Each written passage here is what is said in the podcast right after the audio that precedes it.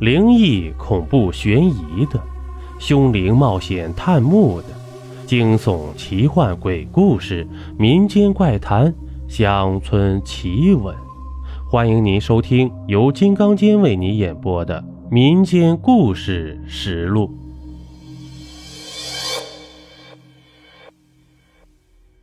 欢迎您继续收听炼尸第九集。旁边呢，卖馄饨的奚落道：我倒是不管这老天爷干什么，我只想知道他为什么要死啊。那你说说他为什么会自杀呀？这个嘛，我也不知道了，听说是为情所困，也有的是说被非礼了，总之不好说呀。他吸了一口烟，继续说道：自从那以后，一大事年年出事，我都搞不懂了，怎么人那么软弱呀，动不动就去寻死啊！去年死了四个，可怜呐！父母辛辛苦苦的养到这么大，多不容易啊！说没就没了。旁边卖馄饨的又插话了：大饼商，你上回不是说那个女的是没有父母的吗？这回怎么又说他们父母可怜了？你少抽嘴，上回说的那个没有父母不等于个个没有吗？我顺手又买了两个饼，干脆今天不去食堂了，就吃饼吧。回到寝室，大家都去吃饭了，就剩我一个在那里啃饼。自杀，自杀，会不会那一天我看到的有问题呢？对了，他的死亡时间是半夜三点钟，而我看到他是两点十分，就是说当时他并没有死，而且当时他的脖子上是有绳索的，显然啊，是有人想置其于死地，恰巧被我看见，当时一定发生了意想不到的变故，而凶手又认定我知道了当时的情况，所以三番两次的置我于不利。我把手头的饼一扔就上楼了，因为那一天他是死在三楼的洗手间里的，而他就住在三楼。我来到女生宿舍门口，因为是吃饭时间，他们寝室里只有一个人在。我努力做了张笑脸说：呃，听说上回自杀的就是你们寝室的。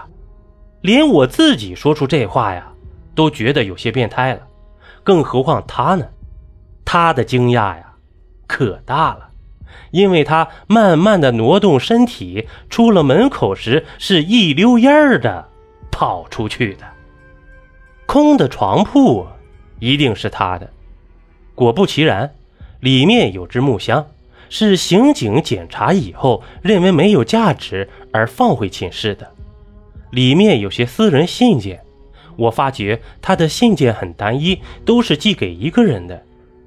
翻了翻信的内容，我发现原来他只有姥姥这么一个亲人，而且已经瘫痪在床了。那么这些年来的自杀者是否都有这么个共同特点呢？没有亲人，那也就意味着不会有亲人上门找麻烦，也就意味着他们的死活并没有多少人会真正关心了。就在我还要进一步搜索的时候，女生们回来了，我只好灰溜溜的走了。经过厕所时，我突发奇想，何不趁此机会看一看那里有什么异样呢？于是我仔仔细细的从洗手间的门口开始检查。门口的地板不太平整，有些凹痕，往里面去积水越来越多，地板有些光滑，而厕所门上就是它上吊的地方。我将视线移过去，我大叫一声，因为门口竟然有一个红衣女子。不过我这一声并不够大，因为这个女子的尖叫声压过了我的声音。